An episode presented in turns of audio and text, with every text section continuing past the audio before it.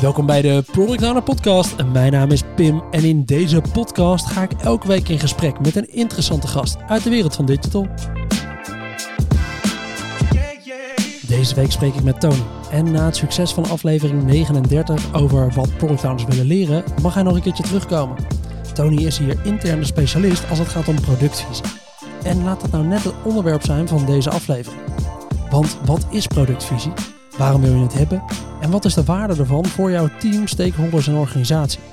Hey Tony, gezellig dat je er weer bent. Ja, leuk om er te zijn. Leuk om samen weer een aflevering op te nemen. Hey, productvisie ontwikkelen. Is het nou voor veel product owners een probleem om dat te krijgen?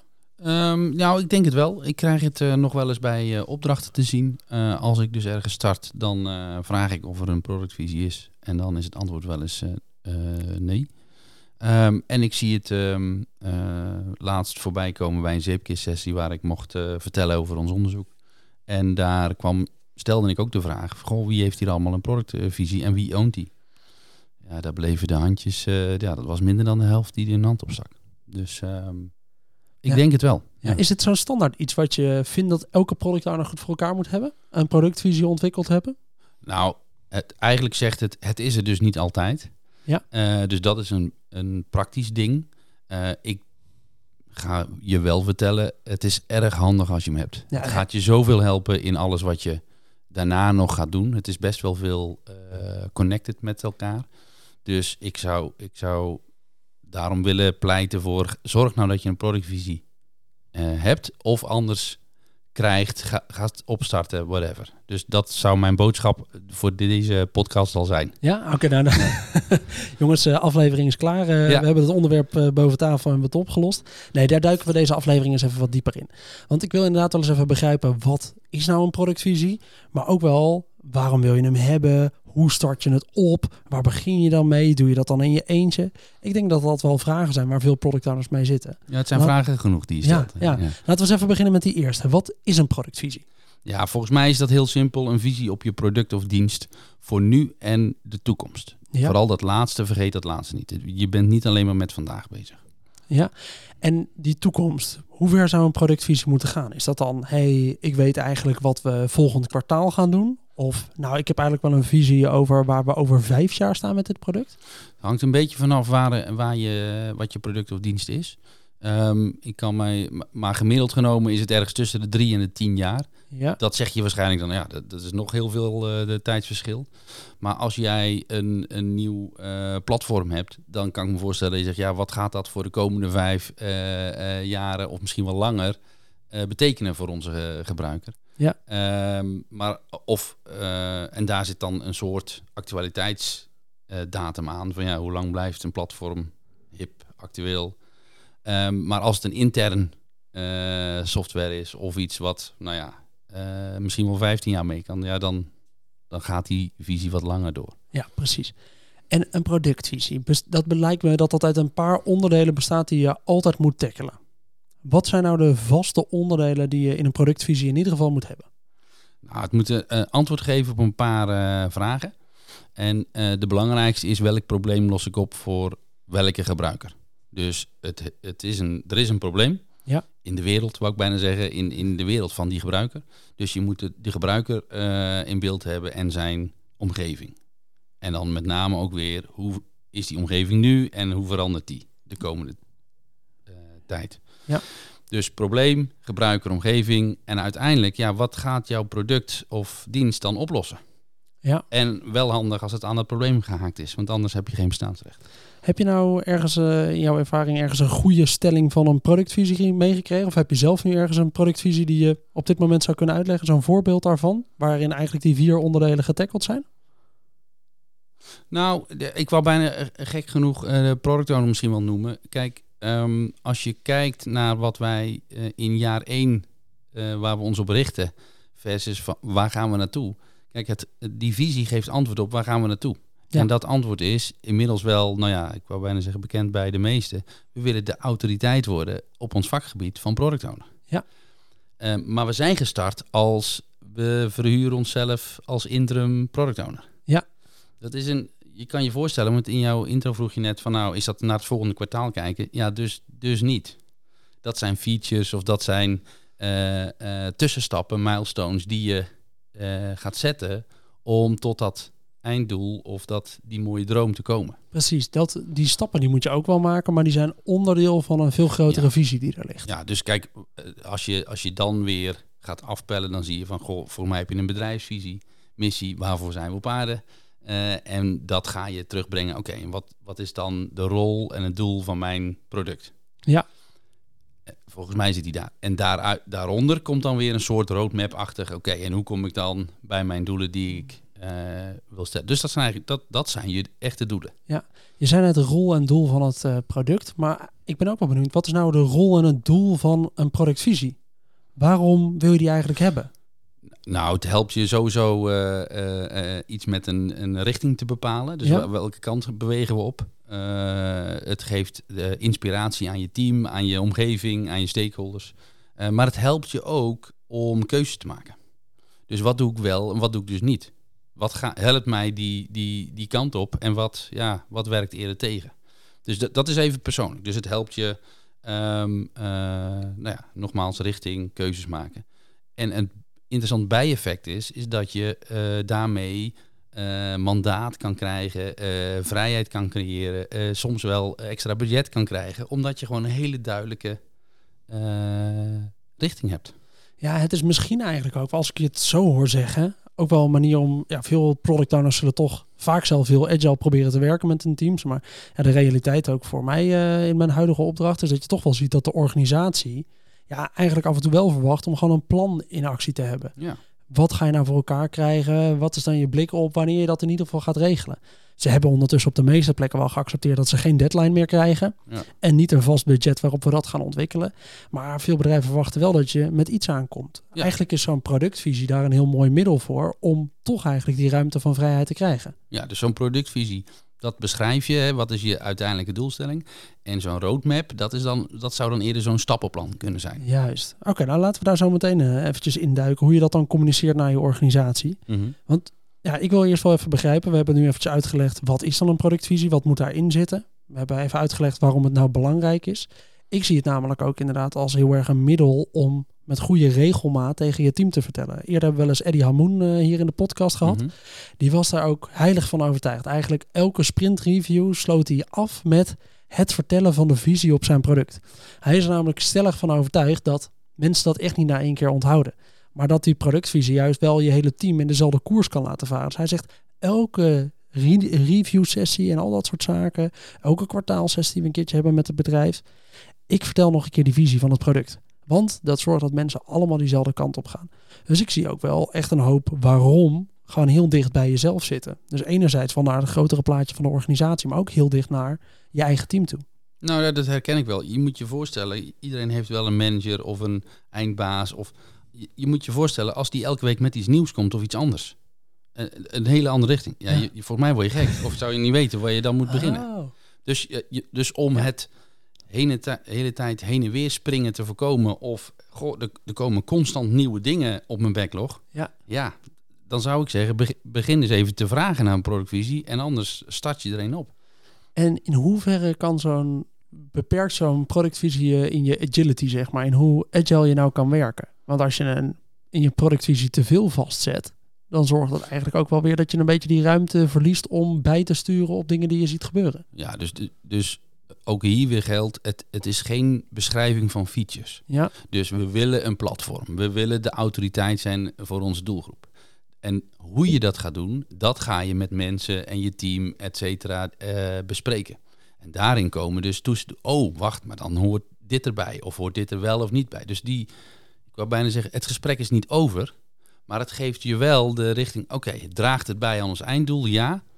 Dan zetten we hem op onze eh, roadmap. Ja. Eh, is het nog niet zeker? Dan gaan we dat verder uitzoeken. Is het helemaal niet? Mooi, parkeren we hem. Of gaat die regelrecht de prullenbak in? juist. Het helpt je ook wel daarmee om prioriteit te geven aan dingen die binnen, binnen dat doel vallen, zonder dat het je per se hoeft te beperken. Hey, stel ik ben nu een eh, luisteraar en ik zeg, nou inderdaad, productvisie hebben we niet heel erg bij ons. En ja, op mijn eigen product heb ik het ook niet per se heel veel zitten. Hoe ga ik dan van start? Hoe begin ik nou met het opzetten van productvisie voor mijn product? Ja, ik, eh, hij bestaat uit twee fases, denk ik. De eerste fase is, je gaat kijken wat een missie, visie van het bedrijf is. Ja. Dat, dat zei ik net al. Ehm, dan is het handig als je of zelf domeinkennis hebt of in je omgeving hebt zitten, dus in je team. Want je gaat dan door middel van je domeinkennis kijken van, hé, hey, wat draag ik bij aan die missie van het bedrijf? Ja. Wat doet mijn product? Wat, nou, en dan die vragen die ik net zei van, oh ja, wie is mijn gebruiker? Hoe ziet die omgeving eruit? Et cetera. Als je dat helder hebt, dan ga je met je stakeholders in, in gesprek. En je gaat ze daarin, je gaat daarin dus niet vertellen wat jij al hebt bedacht, maar je gaat ze vragen stellen. En je gaat ze dusdanig vragen stellen om het aan te vullen, om, het wijzer, om er wijzer van te worden en slimmer te worden. Wat zijn nou goede vragen om te stellen? Nou ja, die zijn gericht op die gebruiker. Welk probleem lossen we op? Wel, wat probleem komt hier het meeste voor?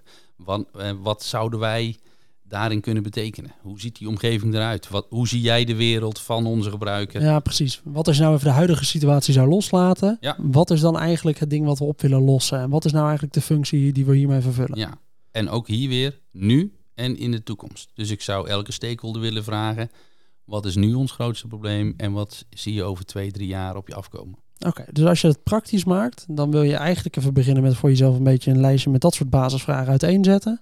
En vervolgens eigenlijk een lijstje op te stellen met wie zijn nou je stakeholders waar je dat tegenaan moet houden. Ja, dus ik zei net al, het is veel, uh, uh, de items zijn veel aan elkaar gekoppeld, maar met een productvisie heb je gelijk een onderwerp van gesprek met je stakeholders. Ja. En we weten allebei dat stakeholder management iets met 50% van je tijd uh, kost. Dus ja, heb het dan ook even over de visie. En wat Ja. jij net zei in jouw verhaal, ja, uh, het komt elke week een keer voor. Ja, slim. Toets even of het nog steeds de juiste richting is waar we op gaan. Ja, ja. Oké, dus uh, laten we zeggen even die eerste stappen. Die zijn uh, het maken van een paar van die vragen. Eigenlijk selecteren welke stakeholders je daarover zou moeten spreken. Als je dat nou hebt gedaan, wat zijn dan de vervolgstappen om, het, om een productvisie goed te maken? Ja, dus je bent slimmer geworden uh, dankzij de stakeholders te interviewen. en je schrijft dan een eerste concept op. Dan ga je eigenlijk weer het rondje terug doen. Dan ga je feedback ophalen. Ja. Dan ga je, want vaak helpt het als je iets opschrijft. Dan kom je erachter wat je nog niet weet. Maar je krijgt ook, oeh, is dit het juiste woordkeuze? Heb ik dat nou wel goed ja. geluisterd? Dus je gaat terug. Dus je, je vult weer aan. Dus dat is het tweede iteratieve moment. En dan ga je je, als je dus je eerste concept klaar hebt, dan ga je dus dat samenvatten in een zin of in een één minuut elevator pitch. Ja. En dan spread the word. Iedereen die je spreekt, je team, je demo, uh, tijdens demo's, je stakeholders en iedereen die uh, langskomt, ga maar oefenen. Ja. Um, en dan heb je, uh, ik wou bijna zeggen, je eind uh, of je ideale doel of je visie wel te pakken. En daar kan je dan plannen op gaan maken. Daar kan je roadmaps op maken, et cetera. Wat we nog wel eens vergeten, en dat is een van de valkuilen die ik wel wil noemen, is: oké, ik heb die visie, die gaat niet een la. Die gaat niet volgend jaar opnieuw bekeken worden. Die, die heb je dus wel bij je. En als je dan zorgt dat dat continu een onderwerp van gesprek is, niet om hem heel tijd opnieuw te maken, maar wel om te toetsen, klopt die nog? Hebben wij inmiddels informatie gekregen waardoor misschien de toekomst iets anders gaat worden? Ja. Want als jij drie jaar geleden een productvisie had gemaakt, ja, volgens mij is er ondertussen iets met COVID geweest. Volgens mij hebben we een iets andere wereld gekregen. Dus ja, denk daarover na. Wat betekent dat voor mijn product en voor mijn dienst? Juist. En is er nou dan een ideaal formaat van zo'n uh, waarin je productvisie uh, neerzet? Is dat nou een. Uh, moet, we hebben het wel eens over een one-pager waar je het in ieder geval op wil kunnen uitleggen. Want ja, ik kan me wel voorstellen dat als je al dit begint uit te typen, dat je op een gegeven moment eindigt met een uh, vijf pagina lang document. Met een verhaal wat je eigenlijk nooit meer kan doorvertellen. Moet het nou op één pagina passen of wil je het in twee zinnen kunnen vertellen? Wat is, nou, is er een ideale ja. lengte voor een productvisie? Kijk, ik, ik denk dat die kort en krachtig moet zijn, want dan kan je hem iets makkelijker onthouden, kan je iets makkelijker inspireren. En hij moet dus ook duidelijk zijn dat het bij iedereen niet gelijk honderd vragen oplevert, maar oh, wacht, die, die richting wil je op. En dat het vragen oplevert, hoe dan? Dat is een hele, dat is niet erg. Dat is de ik kan bijna zeggen, ja. mooi, kom erbij, dan gaan we daarover nadenken. Ja. Want daar wil je naartoe. Hoe gaan we daar naartoe? En dan heb je het over roadmapping. Kijk, een productvisie is een start of is een, is een, is een het highest level, zou ik bijna zeggen. Ja waarin je kan, uh, terug kan in het proces. Dus het vertaalt zich dan door in een roadmap. Daarna krijg je iets van een product backlog. Ja. Daarna krijg je iets van sprintdoelen en user stories, die allemaal daar in lijn mee zijn. Dus dat is hoe ik er naar kijk. Van, het is niet zo een productvisie, ja, je hebt hem eh, bedankt. Nee, daarna gaat hij eh, consequenties hebben door uitwerken. Juist, oké. nou, dat is misschien wel een goed volgend iets om in te duiken. Want inderdaad, ja, we hebben een paar stappen doorlopen. We weten wat een uh, productvisie is. We snappen waarom die belangrijk is. We weten eigenlijk hoe je er nou mee gaat starten. Ja. Je weet er nu een beetje welke stappen je vervolgens moet doorlopen. Maar dan heb je hem een beetje op papier staan. In ieder geval ben je een beetje bij je eerste final version.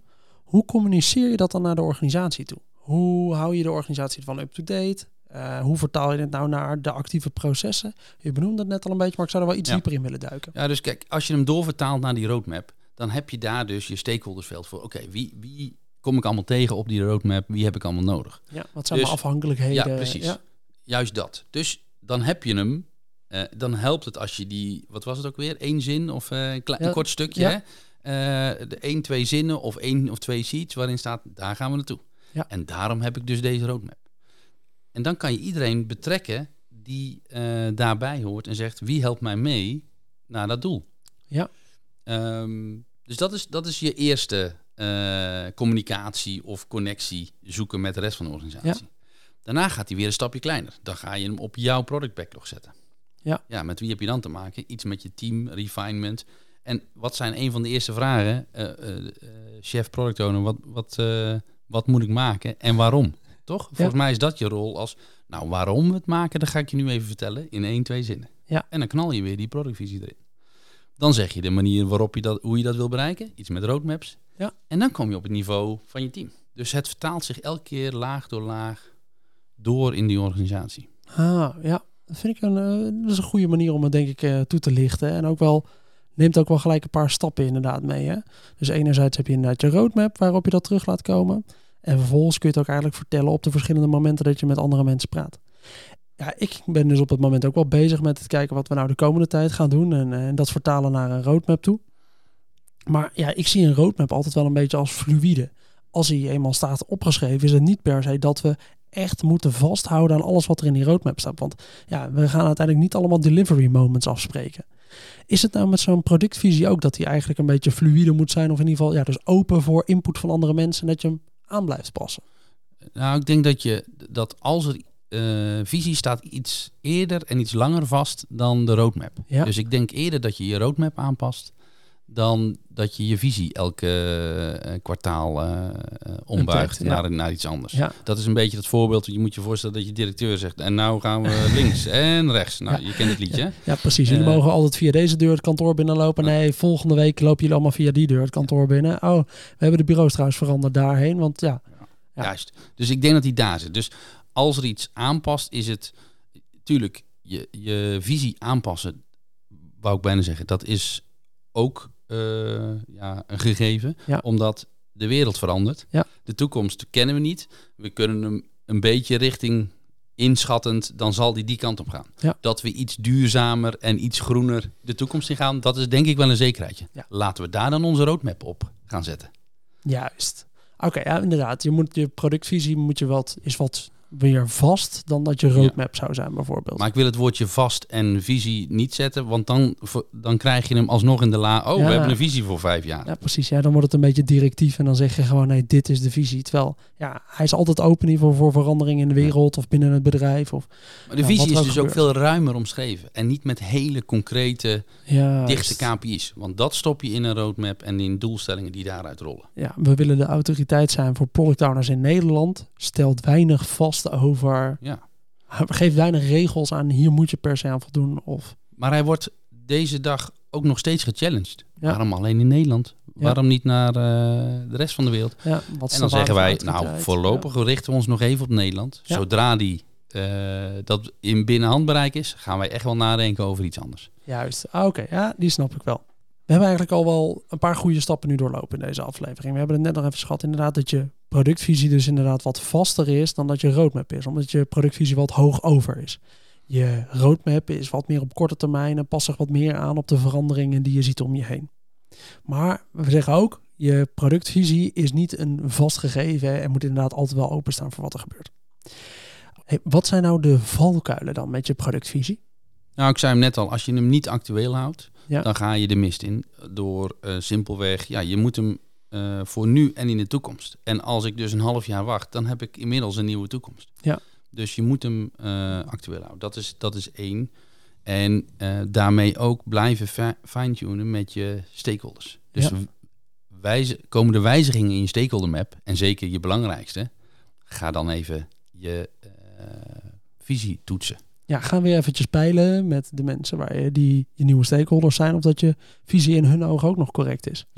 Precies. Wat ik wel eens zie als we kijken naar de werkelijkheid, dan is het bijvoorbeeld dat je een nieuwe CTO krijgt bij je bedrijf. Ja. En eh, je hebt als product owner heb je een mooie productvisie, maar die CTO die komt binnen en die denkt eigenlijk, nou jongens, ik moet me eventjes bewijzen aan de rest van de boord, we gaan wat dingen veranderen. En dan komen er eigenlijk wat nieuwe doelen van hoger af. hey, we gaan deze kant op sturen. Waarom doen we dit eigenlijk? We zouden het zo moeten doen. Die, die Ja. zien we nog wel eens Nou ja, gebeuren. het grappige is, jij zegt dat die is om? eigenwijs, maar misschien krijgt hij ook wel een opdracht ja, zeker. bij binnenkomst. Ja. Dus ik wou bijna zeggen, oké, als dat zo is en er zit een verschil van inzicht, oké, maar dan gaan we even naar de opdrachtgever toe. Wa- waarom krijgt hij die opdracht? Wat speelt hier? Wat ik blijkbaar nog niet weet. Ja. Ehm, maar nogmaals, de beste toets is, blijf je het probleem van de gebruiker oplossen. Ja, Hoe dichter je bij dat doel zit, ja, hoe groter de kans is dat je eh levensvatbaar ba- baar blijft met je product en dienst. juist. Zijn er nog meer van die echte valkuilen? Nou ja, ehm, het leuke is, ik, ik dacht eerst aan, oh, we gaan naar de maan. Maar eh, ja, het moet wel een beetje realistisch zijn. Dus realistische doelen stellen of eh, ehm, een visie hebben, het moet wel haalbaar zijn. Ja, Eh, dus eh, ik weet inmiddels dat de mens naar de maan kan. Dus dan zou dat kunnen. ja wordt door sommige mensen wel in twijfel gebracht trouwens. Andere, andere podcast, eh, Pim. Ehm, maar het, het, het is wel zo. Kijk, als, als ze tegen mij gaan zeggen... nou, ga jij zorgen dat je naar de maan gaat... dan denk ik, oh, nou, dat wordt niet heel realistisch, denk ik. ja, precies. Niet met alleen een te- team van engineers. Dan Ja. moeten we even iets anders doen. Ja. Oké. Nee, dat is ook een, eh, begrijp ik wel als goede valkuil. Ik wil nog wel eventjes terughaken op dat puntje wat ik net zei. Want dat vind ik wel als een probleem als product owner, eh, als ik hem zelf ervaar. Ik kan een hele goede visie neerzetten op mijn product. Maar ik zie toch wel eens dat er vanuit hoger, zeker bij wat grotere organisaties, hebben de corporates in deze wereld. Ja, dat je gewoon wel doelen van hoger af opgelegd krijgt. Van hé, hey, eh, we verwachten wel dat we. We hebben ook doelen afgesproken met onze, Ja. onze stakeholders. En in 2025 staan we hier. Kijk, in zo'n Ja. typische corporate zie je dat, je dat ze werken met tribes en area... en die hebben een bepaalde purpose. Ja. Dus dat herken ik wel. En dan zit je met 14 product owners te kijken van... oh, we werken allemaal naar die purpose toe. Dus dat is ook niet erg. Want wat ik zei, je koppelt je productvisie altijd wel aan je missie of visie van het bedrijf. En in dit geval dus aan je afdeling of department. Ja. Maar het moet wel duidelijk zijn dat jij als PO, he, jij bent ook afgekaderd. Jij hebt ook een product of dienst waar jij eigenaar van bent. Ja. Nou, op zijn minst dat je daar een visie over hebt. Juist. Snap je de, de het is het, het je maakt het gewoon kleiner naarmate de afdeling of de company groter is. Juist. Dus dan ga je meer focussen op echt jouw specifieke onderdeel. Ja. Oké, en dan hou je hem. Maar zorg dat Ja. je daar een visie over hebt. Dus ga dan niet, en dat is het leuke wat in jouw voorbeeld ook doorklinkt. Ja, ik krijg alleen maar van hogerhand features en epics en, en, en allerlei zaken op mijn backlog. Oké, maar dat, zolang dat dus gebeurt zonder jou, ja, je wordt elke keer verrast, dan zou ik toch een keer naar die mensen gaan en zeggen, joh, het, schijnt, het, ziet ernaar uit dat jij de probleemeigenaar bent. Ja. Kan ik iets voor je doen? Kan ik het overnemen? zullen we wisselen, Ja. Pietertje. Ja, Ja. precies. Dan, eh, dan moet jij het maar even oppakken. Nee, eens. Nee, dat is ook een, eh, ook een optie. Dat je inderdaad vanuit je organisatie veel te hard die features er doorheen gedrukt krijgt. Ik denk dat het voor veel mensen een eh, bekend probleem is. Maar je hebt het inderdaad ook op hogere doelen. Maar een goede tip is inderdaad dan... Maak, ga dan niet proberen de wereld op te lossen, maar focus echt op jouw product. En kijk wat je nou met jouw product voor elkaar zou willen krijgen. Want het gaat je wel helpen met een paar dingen. En daar wil ik nog even wel wat dieper in eh, duiken. Dat Ja. hebben we tussen neus en lip al wel een paar keer genoemd, denk ik. Maar ja, wat is de waarde van een goede productvisie nou voor je team, voor je stakeholders en voor je bedrijf? Als jij dat als product owner nou goed geregeld hebt, wat schiet je team daar dan mee op? Nou ja, dat, dat, ik vind waarde, die, dat onderwerp vind ik interessant, maar dat kan niet losgezien worden van stakeholders. Dus het Ja. is meer welke waarde lever jij voor de betreffende stakeholder. Dus de belangrijkste is je gebruiker. En welke waarde uh, leef je daar? Nou. Oké, dan laten we hem even op die manier uit elkaar ja. uiteenzetten. Dus waarde voor je gebruiker. Wat voor extra waarde heeft je gebruiker ervan als ik een goede productvisie heb? Ja, dus daarin beschrijf je, dat zei ik al, je beschrijft het probleem van de gebruiker en die los je op voor nu en in de toekomst. Dus je zegt eigenlijk tegen die gebruiker, ik, ik snap jou of ik zie waar jij mee uh, worstelt, ja. ga ik regelen. Ja. Nu en daarna. In de toekomst, ja. Ik zorg dat die actueel goed blijft. En dat is dus wat je uh, levert aan toegevoegde waarde. Oké, ja, groep 2, je team. Ja. Wat is het voordeel voor je team nou als ik als product owner een, eh, een goede productvisie heb? Je, wat je zorgt is dat je, uh, je geeft je focus. Ja. Wij werken hier naartoe. Dus elke, elke epic, elke keuze die we maken, we gaan hem toetsen aan onze visie. Ja. En alles wat er niets mee te maken heeft, of echt een waste of time is, gaan we dus niet doen. Ja. Dus team, ik help jullie efficiënt, focusgericht werken. Oké, volgende groep, de stakeholders. Uh, je, je, grootste, je eerste lijn stakeholders, de mensen die direct om je heen zitten. Wat hebben die er nou aan als ik een goede productvisie heb? Ja, voor mij heb je dan de stakeholders die dicht bij de gebruiker zitten. Ja. Nou, dan zou ik bijna zeggen, kijk even naar de gebruiker. De gebruiker We lossen samen dat probleem ja. op.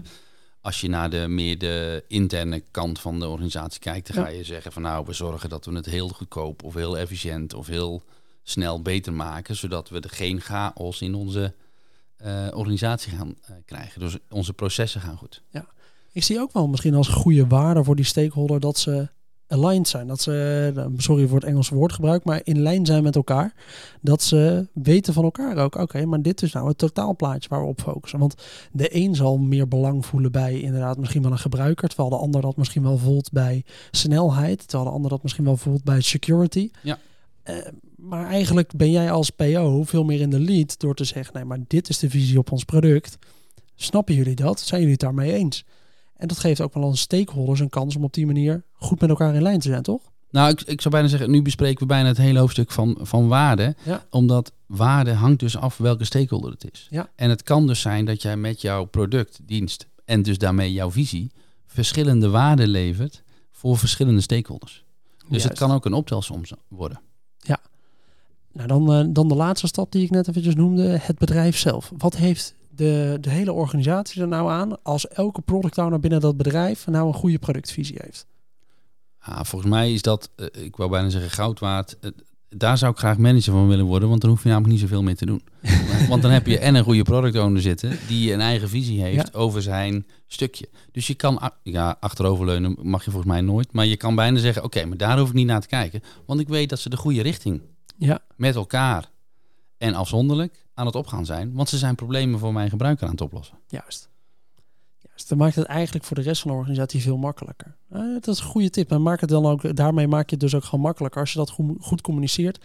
Uh, als je een goede productvisie hebt opgebouwd. Hey Tony, ik denk dat we in deze aflevering mooi door een aantal grote stappen zijn heen gegaan rond dat onderwerp productvisie. Ik denk dat het voor elke product owner die uh, nu luistert eigenlijk wel een relevant onderwerp is waar we wel eens over nadenken. Ik denk dat ook heel veel mensen het in de waan van de dag soms overslaan omdat we eigenlijk een beetje vastzitten in, ah shit man, ik ren van uh, sprintwissel naar sprintwissel. En tussendoor had ik nog 38 meetings. En uh, ja, ik weet niet helemaal wanneer ik nou tijd had moeten plannen om aan mijn eigen plannetje te werken. En nou, ik vind het wel leuk dat we hem in een paar stappen. Dus we hebben het gehad over wat is nou productvisie. Nou, dat bestaat uit een paar dingen. Je moet in ieder geval het probleem tackelen, de gebruiker, de omgeving en het product zelf.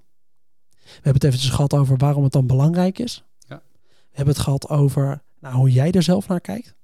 Hoe ik ermee zou kunnen starten als ik hiermee uh, van uh, op gang wil komen. Wat dan eigenlijk de grootste stappen zijn die we moeten maken. We hebben het ook gehad over hoe we dat dan zouden kunnen communiceren naar de rest. Ja. Op wat voor momenten doe je dat nou? Onder andere met je roadmap. We hebben het gehad over de belangrijke valkuilen die er zijn. En over wat nou de waarde is voor de verschillende mensen. Dus je gebruiker, je team, je stakeholders en het bedrijf. Ik zou wel eventjes willen afronden met wat zijn nou de grote lessen rond uh, productvisie ontwikkelen. Want wat is nou jouw meest gegeven tip als het aankomt op productvisie? Nou, je zei hem net van uh, voor die product owner die geen tijd heeft. Ja. Um, het is ook niet. Normaal zou je zeggen, nou dan maak je maar tijd. Uh, het is keuze stellen. Maar, maar het, het is ook niet zo dat dat in één week gedaan is. Het geheim zit hem ook, dat ga je met elkaar doen. Dus maak daar dus het klopt, maak daar tijd voor. Ja. Maar ik wou bijna zeggen, oh, als je het zelf gaat ownen, dan uh, het gaat je zoveel helpen. Het gaat je ook heel veel tijd opleveren. Ja. Dus maak er tijd voor. Reken wel op één tot twee maanden dat je daarmee zoet bent. Liever twee uur per week ervoor vrij plannen Juist. dan drie dagen achter elkaar. Absoluut, absoluut. En doe het niet zelf alleen. Ja. Maar je oont het wel al- alleen. Snap je een beetje de, het, het- kijk, het verschil? Je, je hebt vorige eh, paar podcasts terug voor mij over ownership gehad. Ja. Ehm, uiteindelijk moet jij die visie ownen. Ja. Dat die, gehol, dat, je, dat die voor 50% geschreven is door anderen is helemaal niet erg. Dat doet er niet toe. Ja. Maar je gaat hem wel verkopen alsof het nou ja, het laatste ding is op aarde wat jij eh, nog in bezit hebt. Juist, oké. Dat vind, ik een- vind ik een mooie tip. Hè? Want inderdaad, ga je jezelf nou niet opsluiten op je thuiskantoortje en denken... ik ga nu eventjes in een Word-documentje mijn productvisie uitschrijven. Dat is misschien wel een eerste stap om even je hoofdlijn op papier te zetten. Maar ga er dan vooral mee op pad en laat het zien aan verschillende mensen. en Ga het bespreken met verschillende mensen. Eh, we hebben het gehad over waar begin je. Waar begin je is eigenlijk dus gewoon deze eerste stappen. Dan wil ik alleen nog eventjes begrijpen, wat moet je vooral niet doen? Als je nou een productvisie gaat neerzetten, wat moet je vooral niet doen? Of hebben we dat nou ook eigenlijk Ja, al gezegd, hè? De- de- de- eh, alles, alles zelf oplossen. Dat Ja. is één. Wat je ook nog wel eens ziet is eh, je eigen ambitie, je eigen ego, je eigen onzekerheden erin verstoppen. Ehm, die zijn niet belangrijk. Daarom zei ik, het moet antwoord geven op die het probleem van die gebruiker. Ja. Maar ga niet je eigen bonus eh, binnenharken door te denken, nou dan stop ik dit er ook nog bij en dan eh, kan ik scoren bij mijn manager. Ja. Jij bent niet de eindgebruiker zelf. Dat, Ja. dat is, dat, je bent er voor iemand anders. Juist. Oké, dat vind ik, een, vind ik een mooie manier om het nog even uit te leggen. Ehm, nou, voordat we deze aflevering afsluiten, ja, ik heb altijd beloofd dat ik er geen grote commercie van wil maken hier in de aflevering. Maar, en ik heb het je ook niet verteld van tevoren, maar ik wil het nog wel even benoemen in deze aflevering. Ehm, we hebben ondertussen een trainingsmodule neergezet voor productvisie opbouwen. Ja. Dan gaan ze met jou een halve dag zitten om eigenlijk te kijken hoe bouw ik nou productvisie op. Ben je nou een beetje dus geïnspireerd geraakt door deze aflevering, maar heb je nog niet uit deze punten die we nu al hebben genoemd kunnen halen wat je nodig hebt om van start te gaan? Kijk dan vooral eventjes op uh, productowner.nl slash visie. En dan vind je daar eigenlijk de hoofdlijnen om daarmee aan de slag te gaan. En lees je ook wat meer over de training om daarmee samen met jou eigenlijk van start te gaan. Ja, wat ik daar doe, kijk in de blog, ik, inderdaad, je verwijst goed naar eh, de blog die geschreven is. Dat is uitgebreider, daar kan je het zelf doen. Wat ik doe tijdens die training is, ik vertel een deel eh, wat we hier ook vertellen. En Ja. tegelijkertijd gaan we het doen. Dus ik, ik, je maakt een vliegende start met de eerste paar stappen. Juist. Maar nogmaals, je gaat, het is niet zo dat die een definitieve versie de deur uitgaat. Je zal toch echt naar je stakeholders moeten. je, je moet nog steeds aan de gang. Ja. Oké, nou dat was het dan voor het grote commercieblok. Nee, maar dit is eh, leuk om ook aan jullie luisteraars te vertellen. En ik denk ook dat het voor veel mensen echt een goed handvat is om mee aan de slag te gaan. Hey Tony, dan wil ik je wel weer bedanken dat je gewoon voor de tweede keer aan bent gesloten hier in de podcast. Het was weer leuk. Het was weer leuk, hè? Ja. Misschien binnenkort nog eens een keertje eentje. Eh, als jullie als luisteraars nou onderwerpen hebben waarvan je zegt, nou dat moet je echt nog een keertje bijvoorbeeld met Tony bespreken, stuur mij dan vooral eens een keer een berichtje daarover. Als mensen nou nog vragen hebben direct aan jou rond dit stukje productvisie opbouwen, kunnen ze een bericht sturen weer via LinkedIn? Mailen, appen, alles kan. Alles kan. Nou, dat is eh, Tony van Driel op LinkedIn. Dan bedank ik iedereen weer voor het luisteren naar deze aflevering van de Product Owner Podcast. Vond je het nou een toffe aflevering? Vergeet dan niet om een leuke review achter te laten in je favoriete podcast app. Heb je nou nog vragen of opmerkingen voor mij naar aanleiding van deze aflevering? Stuur me dan vooral een berichtje op LinkedIn, dat is Pimpot, of op pim.productowner.nl. En dan hoop ik dat je de volgende keer weer luistert. Tot dan!